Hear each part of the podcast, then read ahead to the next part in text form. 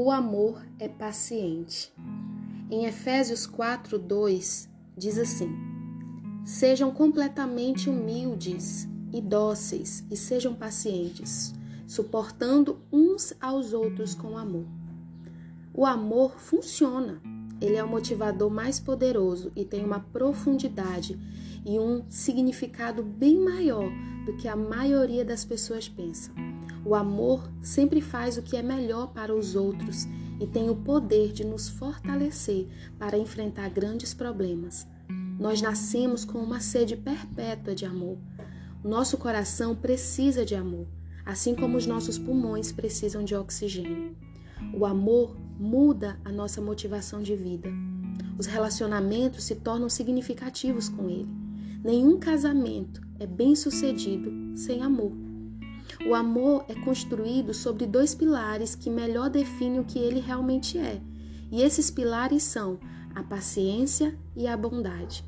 Todas as outras características do amor são extensões desses dois atributos. E é aqui que começa o nosso desafio, com a paciência.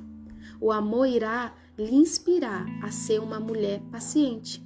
Quando você decide ser paciente, você responde de maneira positiva a uma situação negativa. Você é tardia em irar-se. Prefere ter um pavio longo a se irritar facilmente. Ao invés de ser impaciente e exigente, o amor vai lhe ajudar a se acalmar e a transmitir misericórdia aos que estão ao seu redor.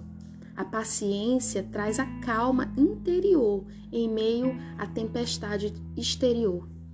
Ninguém gosta de uma mulher impaciente por perto, não é verdade? Na verdade, de ninguém, nem homem nem mulher impaciente.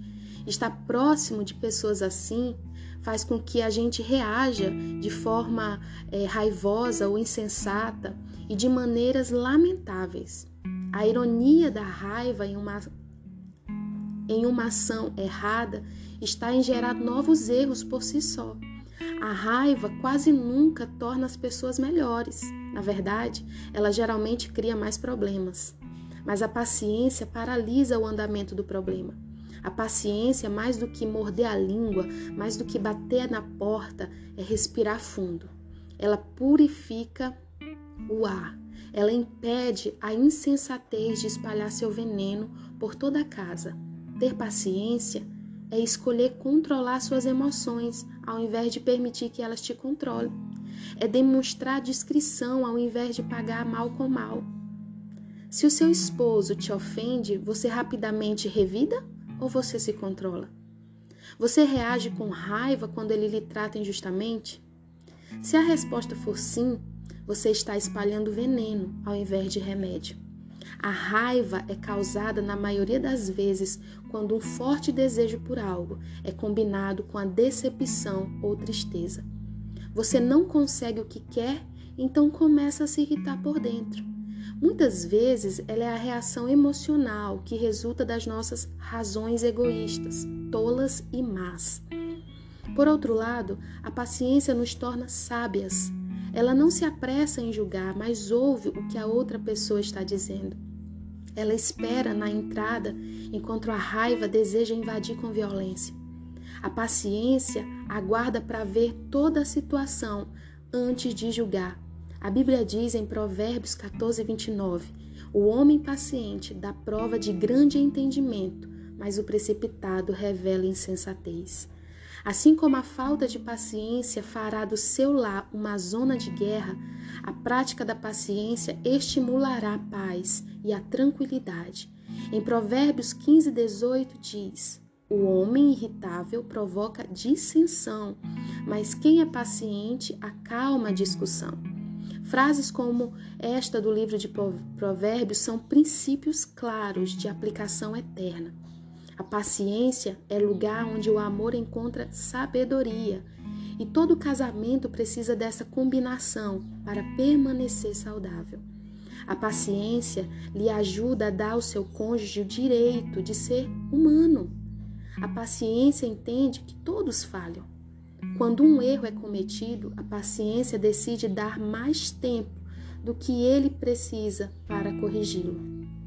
Paciência lhe capacita a permanecer firme durante os tempos difíceis do seu relacionamento, ao invés de lhe esgotar com as pressões. O seu cônjuge pode contar com você? Você é uma esposa paciente? Será que ele tem a certeza de que, caso ele se atrase, ele não vai lidar com uma mulher emburrada? Será que ele pode estar seguro de que, se comemorar os últimos segundos do jogo de futebol, não vai ouvir uma lista de sugestões de como poderia usar melhor o seu tempo? Acontece que poucas pessoas são tão difíceis de se conviver quanto uma mulher impaciente. Como seria o tom de voz do seu lar se você colocasse em prática o que está em 1 Tessalonicenses 5,15. Tenham cuidado para que ninguém retribua mal com mal, mas sejam sempre bondosos uns para com os outros e para com todos. Poucos de nós praticam a paciência de forma adequada e nenhum de nós a pratica naturalmente. Mas a mulher sábia verá a paciência como um ingrediente essencial no seu casamento. Este é um bom ponto de partida para demonstrar o amor verdadeiro. Essa jornada de o desafio de amar é um processo. São 40 dias. Então, olhe para esse processo não como uma corrida de 100 metros, mas como uma maratona. Viva cada desafio.